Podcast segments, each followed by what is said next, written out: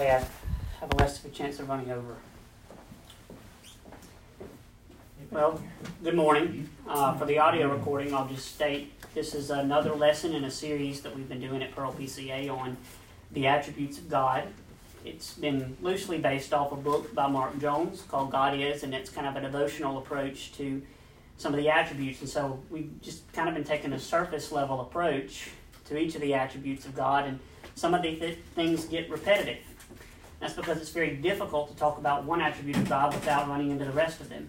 And that makes sense because we know that God is not just made up of a bunch of pieces uh, that we can take apart, but every one of his actions, we see all the attributes in them. Uh, even something like uh, a people being destroyed or the world being flooded. Those things have God's justice and righteousness all over them, but they also bear his love and his mercy. Uh, today's attribute we'll be doing is uh, God is faithful. Uh, and, and just as a reminder, um, the, the thing that is unique to God being faithful is with this attribute, it, uh, every other attribute of God that's communicable. In other words, the attributes that even we can exhibit uh, by being in Christ, by being merciful to one another, by being loving to one another. All of those attributes presuppose God being faithful. They're built upon it. That's our great hope as Christians. Um, we have a God that keeps his promises, even when we don't. We have a God that keeps covenant with us, even when we don't. Uh, even in the midst of storms and trials, we know that God is still faithful.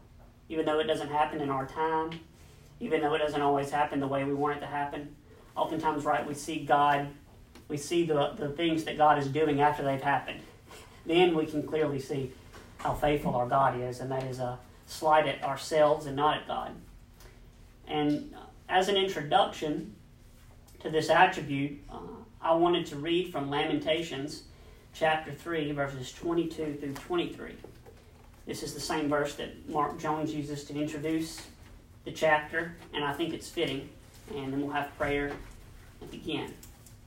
Lamentations chapter 3, verse 22 through 23 reads this The steadfast love of the Lord never ceases, His mercies never come to an end. They are new every morning. Great is your faithfulness. Let's pray.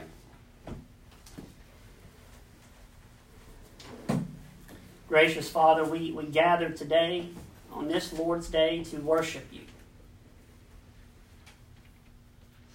We have much in common, O Lord, in that we, we gather not because anyone in this room can boast in how faithful we have been, Rather, Lord, we gather because we know in and of ourselves we are quite faithless. We are prone to be unfaithful. But we come, O Lord, because you are the faithful one. You are the one that has, for the foundations of the earth, set to redeem a people to yourself. And we know and we confess that you always keep your promises. We ask by your Spirit, Lord, that you would help us to understand what it means that you are faithful. We ask by your Spirit, Lord, that you would help us fight off the temptation that we daily face to be unfaithful to you and to one another. We gather this morning, Lord, and ask that you would cause the worries and concerns of this world to fade away for some time so that our eyes can be drawn to your gospel, so that we can reflect on the things that, on, on any sins that may have taken root in our hearts this week. So we humbly ask, O oh God, that you would nourish us today through our upcoming worship service as Adam uh, is prepared to feed the flock through the ministry of your word. Soften our hearts for this, O oh Lord. It's in Christ's name we pray. Amen. When you hear the word faithful, what, what are some other words, I guess, that would come to mind? If you think that someone is faithful, this is a faithful person. So what do you, what do you, what do you, what attributes are you saying that this person has? What qualities? Trustworthy. Right. Truth. That's what I'm gonna say, trustworthy. Loyal. Right. what does faithfulness typically involve? I mean, does it imply anything? Honesty. Yeah. Relationship. Yeah, and I think, you know, just at a bare minimum, doing what you say you're going to do. Um, and that, that applies to our relationships, that applies to our jobs, that applies to church.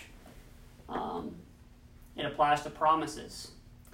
But what's the more what's the more reformed word for promises? Covenant. Yeah. So naturally, in talking about God being faithful, we're going to spend some time talking about covenant, and that's just kind of Grant Jones's summary of. But we'll get there. That has to be briefly addressed as we we start with God and how do we understand what it means to be faithful you know, the, the world ha- would have their perspective. You know, the idea of keeping your promises and keeping your word exists for those who are atheists.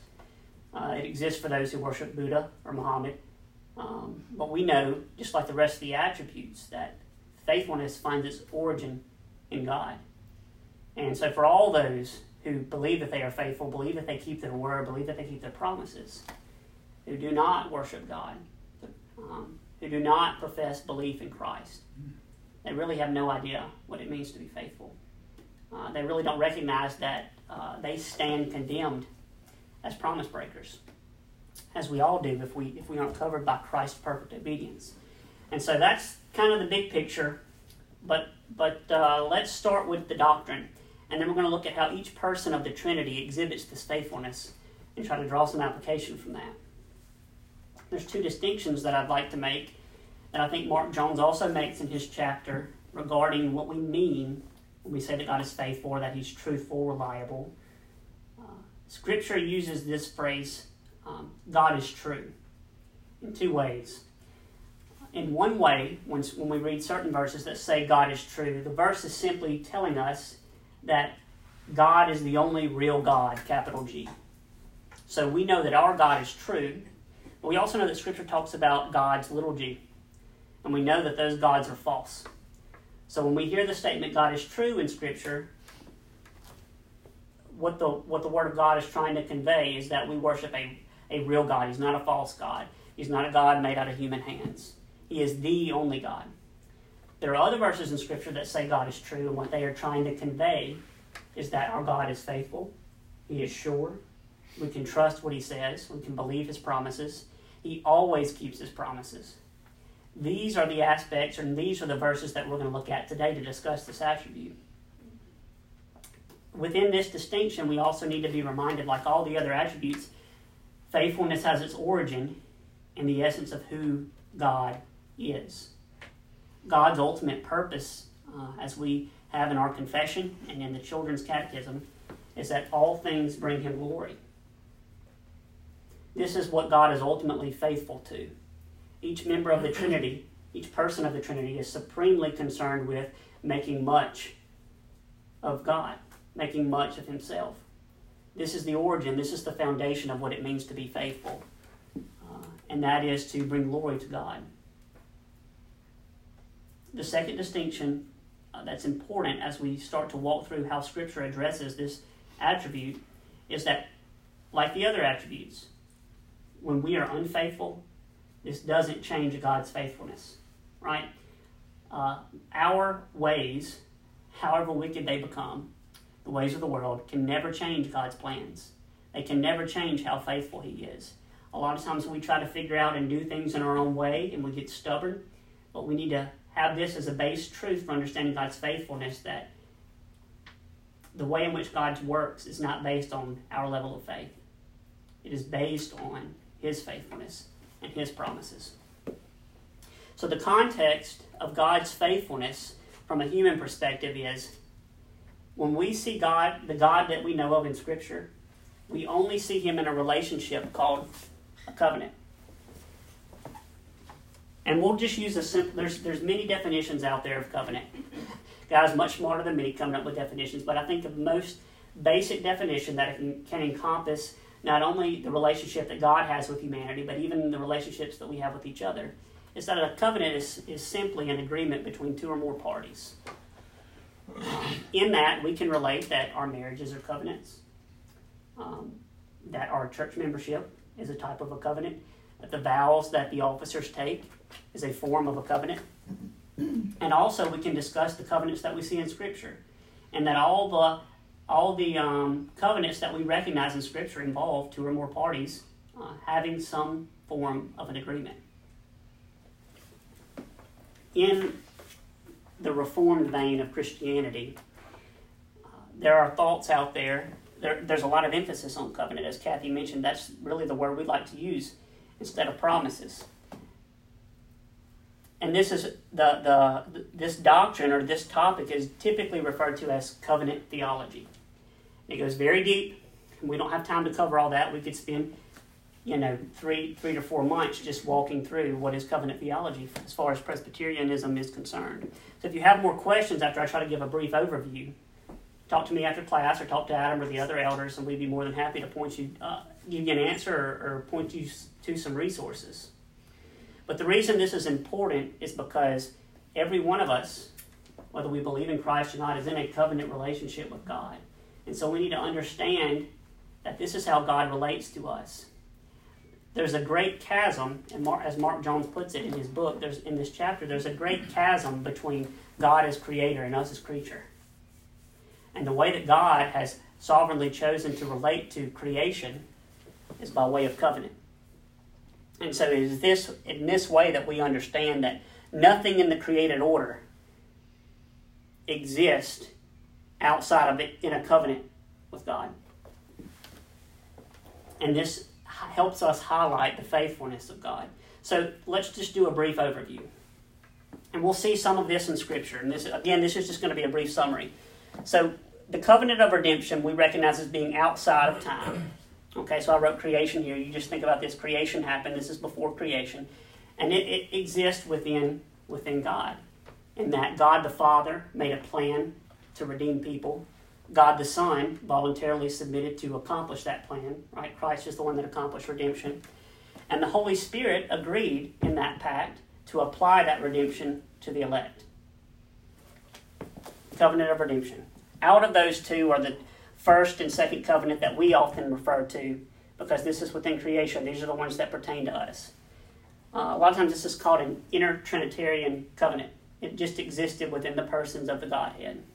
Now, these are the ones we're likely more familiar with. These are the ones that Scripture most clearly talks about. That first covenant was the covenant of works. Adam was the federal head, and the condition of that covenant was works. You think back to the garden, God said, Do this and live, do this and you will surely die. The other covenant that Scripture focuses on is the covenant of grace. Christ is the federal head of that covenant, He's our representative, and the condition is faith. The reason that this is important is because we need to understand that in our relationship with God, in these covenant relationships, we are often unfaithful. But God is always going to be faithful to all of his promises. Death entered the world because Adam broke the covenant. And in Christ, we will have eternal life as since he is our federal head. So in other words, every single part of creation either has Adam as its representative or Christ. So that's just a brief summary, but we need to understand covenant. And when we understand the terms of the covenant that we are in, the covenant of grace, we know where our hope comes from. We know that when we face storms and trials, we can go to the scriptures and see what God has promised in his relationship with us. So our redemption, the redemption of, of the elect, you'll notice is is solely based on Christ's faithfulness in that agreement, in that covenant. Because we said that faithfulness exists within the Trinity, and this is how we see it in Scripture. And so we know, and our surety is Christ. Um, we're gonna we're gonna backtrack through some of this through the Scriptures, but I wanted to go ahead and give you the summary up front. Um, so our redemption is based supremely on the faithfulness of God, and that's accomplished by Christ and applied to the elect by the Holy Spirit. Does anybody have a question I think there needs to be a point of clarity before we move on from this diagram? Adam, did you have something? I see you flipping. If not, I will continue. You know, I was going to ask if you, uh, when you when you talk about, about you talk about the covenant of redemption, were you going to do any, any scripture dives on that in terms of like? Yeah, we're going to see that, and mainly what we what we mean. This is a neat way for or a neat and tidy way for us to discuss. Well, wait a minute. Christ existed before the foundations of the world. We know that the elect were chosen before the foundations of the world, and we're going to flip to John, and we're going to see that. So before any of creation happened, God saw fit to express His glory by the covenant of redemption in which it was ordained that man would fall and some would be elected and represented by the sacrifice, the incarnation and ministry of Christ. So, this is all pointing to his faithfulness. We know that it is sure because God has said it so before the foundations of the world.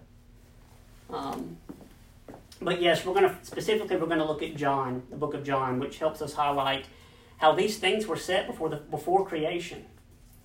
So there are a lot of covenants in the Bible. So you think of Noah, Abraham, Moses, David. All those are administrations of this covenant, right? All those people in those covenants in the Old Testament who place their faith in Christ, they have they have Christ as their representative. All those who reject Christ still remain in this fallen state after the covenant of works, and they'll have to give an account of whether they were perfectly obedient or not. We know the answer to that all that's just kind of to lay a foundation of how we're going to look at God's faithfulness going through these scripture verses. Uh, and, and to, point, to point out that supremely, our salvation is based on God's faithfulness to Himself, and it's not based on our faithfulness.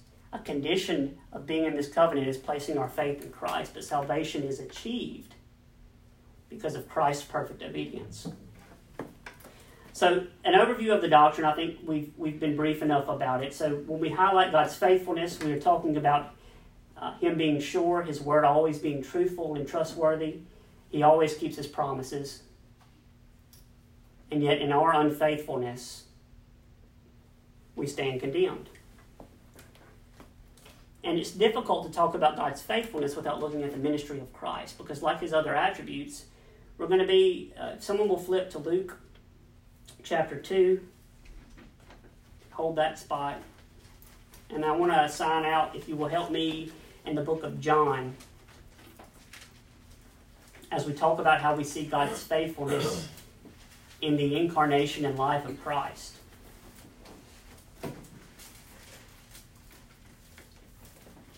We'll try to bring this full circle.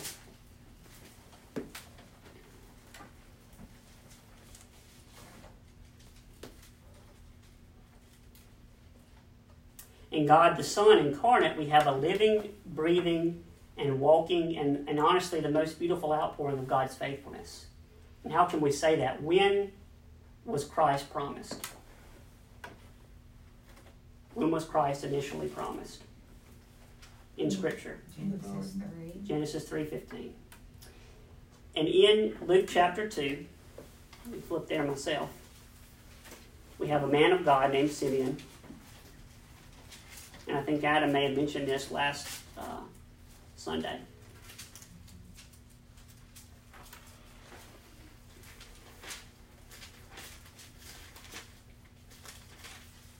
Luke chapter 2, verse 29 through 31.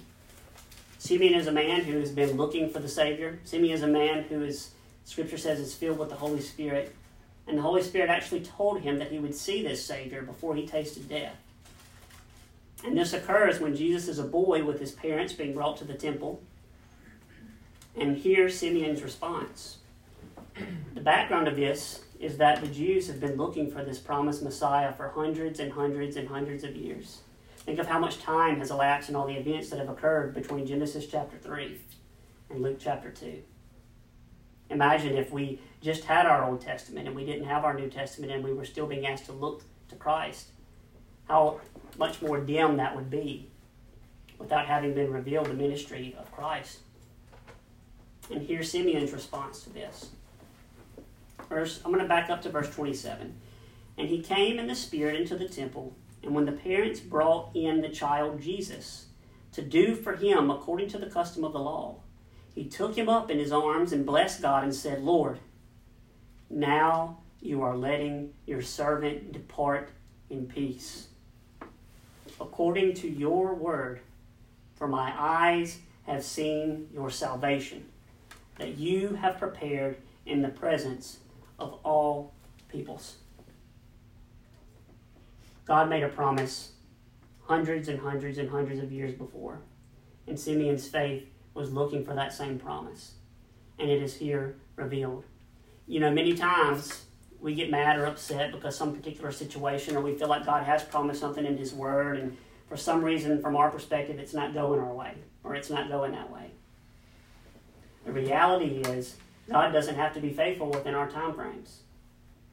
The reality is, just because we don't think God has done some action when we think He should, takes nothing away from His faithfulness. If we have a right view of faithfulness, when our faith is tested, we can remind ourselves and each other of that. The second thing I want us to look at is what was Christ's earthly ministry characterized by. And the reason it's so important to look at Christ is because this is how we see, this is where we see our example of what it means to be faithful. Christ did many things in his ministry, right? He healed people, he fed people, he, he hung out with sinners and, and those who were sick, and the Pharisees didn't like that. But there's something foundational to everything that Christ did, and that's what we're going to take a survey through John, the book of John, real quick. So uh, I've got four uh, just single verses. I'd like people to just grab, um, and then we'll just we'll read through those real quick. John chapter five, verse thirty. John chapter 6, verse 38. John chapter 8, verse 29. And John 14, 31.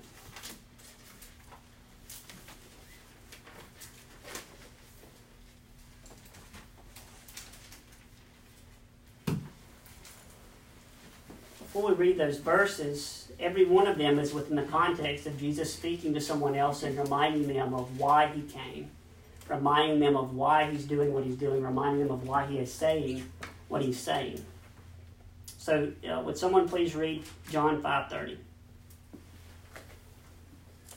I can do nothing on my own. As I hear, I judge, and my judgment is just, because I seek not my own will, but the will of him who sent me.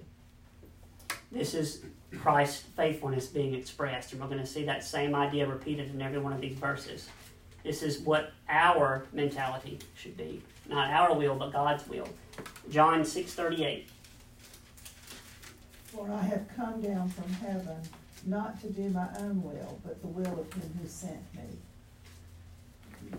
So going back to my diagram, maybe I can redeem it a little bit. You can imagine those words of Christ, him explaining him coming down, being God incarnate. Why did he do that? Because he was commissioned by God the Father and he voluntarily submitted to come and do that. To come and humble himself in the form of a man. To do the will of God. Uh, John 8 29. And he sent me. I'm sorry, I don't have my glasses on. Sounds right. And he who sent me is with me. The Father has not left me alone, for I always do those things that please him. In John 14 31. but that the world may know that I love the Father, and as the Father gave me commandment, so I do. Arise, let us go from here. So we see supremely, we can get caught up in all the details of the gospel and studying those things to see specific examples of how Christ treated people. But we have to remember the reason why he came supremely was not to make people feel better, was not to help blind people, physically blind people, to get their physical eyesight back. But supremely, it was doing the will of God. That's why we know our salvation is so sure because it's not based on us, it's based on God's faithfulness to Himself. The beauty of the verses that we've read, well, let, let me let's look at one more place in John. Getting ahead of myself. John chapter 17. I'll read this section. John chapter 17, verses 4 through 10. again, we have this picture, and this is where I want you to see that something took place before creation that already set all this stuff in motion. This is Jesus' prayer to God the Father. And I'll begin in verse 4. It says, I glorified you on earth. This is Christ speaking. I glorified you on earth, having accomplished the work that you gave me to do. And now, Father, glorify me in your own presence with the glory that I had with you before the world existed. I have manifested your name to the people whom you gave me out of the world. Yours they were, and you gave them to me, and they have kept your word. Now they know that everything that you have given me is from you, for I have given them the words that you gave me, and they have received them and have come to know, in truth, that I came from you, and they have believed that you sent me. I am praying for them. I am not praying for the world, but for those whom you have given me, as they are yours. All mine are yours, and yours are mine, and I am glorified in them. It's beautiful to look at how perfectly faithful Christ was in all of his duties. But something that is even more breathtaking for us, from our perspective as fallen creatures, is this is something that God has ordained to communicate to us by His Holy Spirit. So we've seen that faithfulness first exists within God because He is supremely committed to making everything bring Him glory. And part of the way in which He chose to bring Himself glory was through redeeming a fallen people. And so we also see the faithfulness of God in, in promising to do that. And we see the faithfulness of that most clearly in that Christ actually came. The serpent crusher snake crusher actually came. But it doesn't stop there for Christians in that the Holy Spirit, God has sent the Holy Spirit to give us faithfulness. I want to look reference two things to make that point. Um, Ephesians chapter 2, verse 8.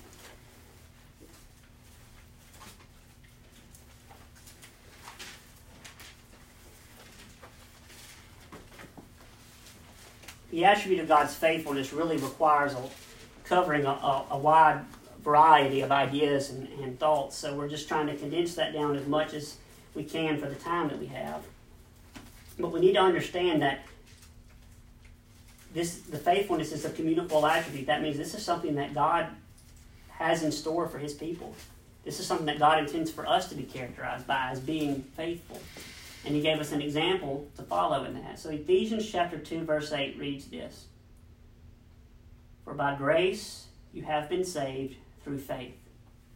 And this is not your own doing, it is the gift of God. This faithfulness that we see exhibited within God, the faithfulness that we see Christ having in God and in God's Word and in God's will, is something that He has gifted Christians. God, in His grace, ordained to share His faithfulness with us, where His faithfulness is involved in our lives. Galatians 5.22 tells us that one of the gifts of the Holy Spirit is not only joyfulness and all those things, but it also lists faithfulness in there.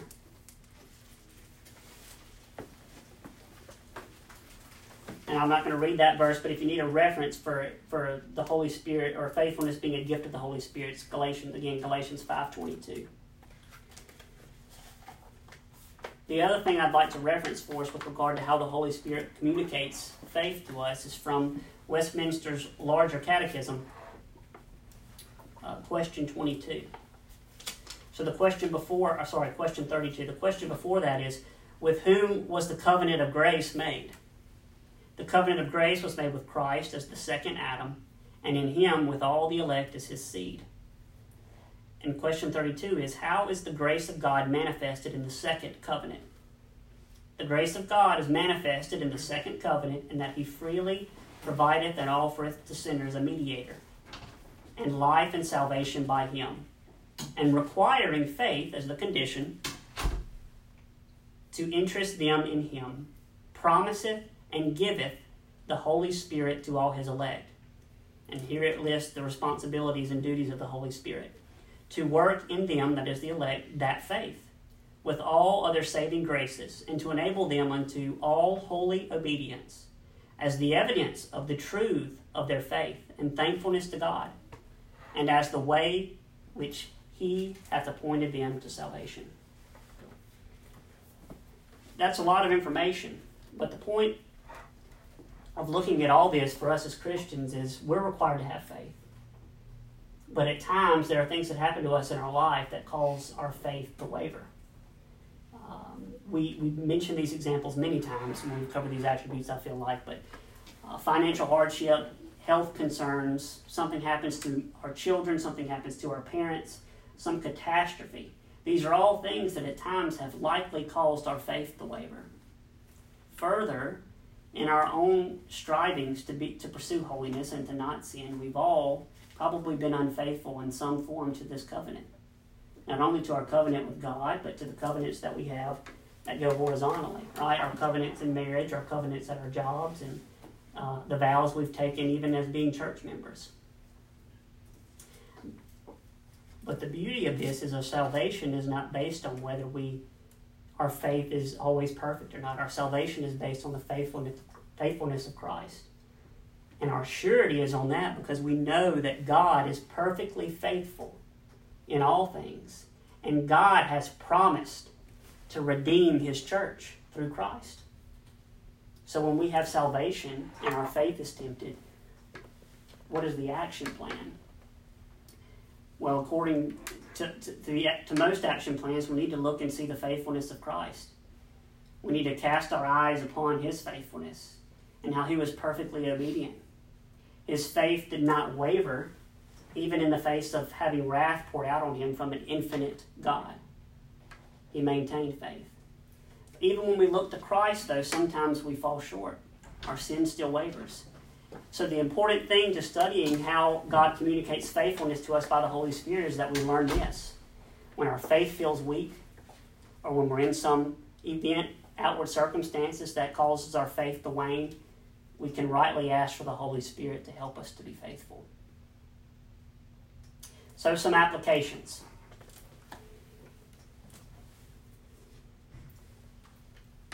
Placing our faith through God implies obedience. There's one more area of Scripture, I think, yes, I'd like us to turn to, and that's John chapter 3.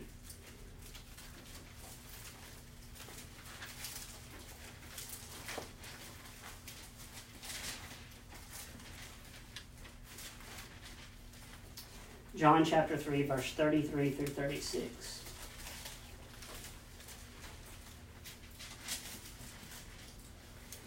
There's really going to be three points of application, but they all stem from this. Once we, Christians that have true faith in God, that vertical faith, we believe in the things that, that God has said, we believe in, in Christ, the one who came from above. True faith, which is, which is vertical, always bleeds out horizontally for Christians our faithfulness to God should bleed out into our marriages. Our faithfulness to God should bleed out in those vows that we took with our companies when they hired us. Our faithfulness to God should bleed out whenever we take membership vows or when our officers take vows um, with regards to being officers in the church. If it doesn't, then there's sin and there's need of repentance. And trust me when I say all of us have been unfaithful in all of those categories in some shape or form. John chapter 3, verse 33 through 36. Whoever receives his testimony sets his seal to this, that God is true. You remember when we talked about one of the distinctions in the beginning when we see that phrase in Scripture? This is the second way. When we say God is true, He is sure. Everything that He has said is trustworthy. For he whom God has sent utters the words of God for he gives the Spirit without measure. The Father loves the Son and has given all things into his hand. And verse 36 is a good conclusion to the point we're drawing. Whoever believes in the Son has eternal life. Whoever does not obey, notice it doesn't say believe, it says, Whoever does not obey the Son shall not see life, but the wrath of God remains on him. We know from other areas of Scripture, particularly the book of James, it talks about that faith and works always go hand in hand. So we need to be encouraged by this scripture and maybe shaken a little bit that our faith should have implications in our outward workings. So, what are the three applications I'd like us to think about uh, as we head into worship? Number one, are we being faithful in the covenants we have with one another? The temptation in marriage is to be unfaithful to that covenant, whether that's through adultery in the mind or, or, or in a physical action, or if it's being selfish. We're called to, in marriage to be self sacrificing towards the other spouse, but oftentimes we find ourselves wanting to do what we want, wanting to do what makes us happy. We should strive for faithfulness in our marriages. We should remember the vows that we took on our wedding day. This also has implications in the way we work. The temptations to be unfaithful at work can vary anywhere from stealing time to stealing money to not doing things with integrity. And we don't think about that, but this is the way in which we show our faithfulness to God and that we do our work as if we were doing it to God. And also, very importantly, is our relationship with the church. We took membership vows to hold each other accountable, to do what's best for one another, to pray for one another, to hurt when other people hurt, to be concerned for one another. And we know from Scripture that one of the hallmark qualities of a church is that they are known for their love for one another. But we don't have to self reflect very hard to maybe find ways we haven't been completely faithful in that. The second application actually came from Mark Jones, and it was a pastor's perspective, which, which I don't have, but I thought it was um, very important for us to hear as, as church members.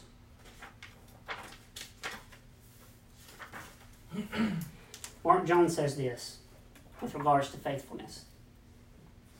If faithful pastors were asked what they wish from church members, they would very quickly mention faithfulness.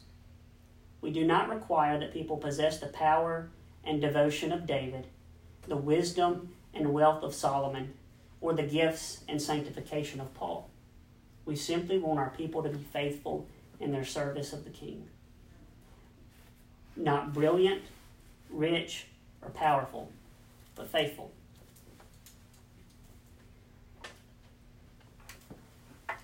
So, in all this, we don't have to look very far as Christians to see where we've been unfaithful. We don't have to look very far in Scripture at some of the heroes of the faith. Though they're highlighted in Hebrews 11 for their faith, we can very quickly think of ways in which they were unfaithful. And the same is true of us, whether we acknowledge it or not. And so, the conclusion is this when we feel our faith strained, when we hear word preached and we're reminded of our unfaithfulness, we need to look to Christ's example, who never strayed from his faith, who never strayed in his obedience, even when he faced the full outpouring of God's wrath. And we need to pray that the Spirit of God would help us to become more faithful to Christ, more obedient to Christ, but also that the Holy Spirit would help us be more faithful horizontally to one another. Let's pray.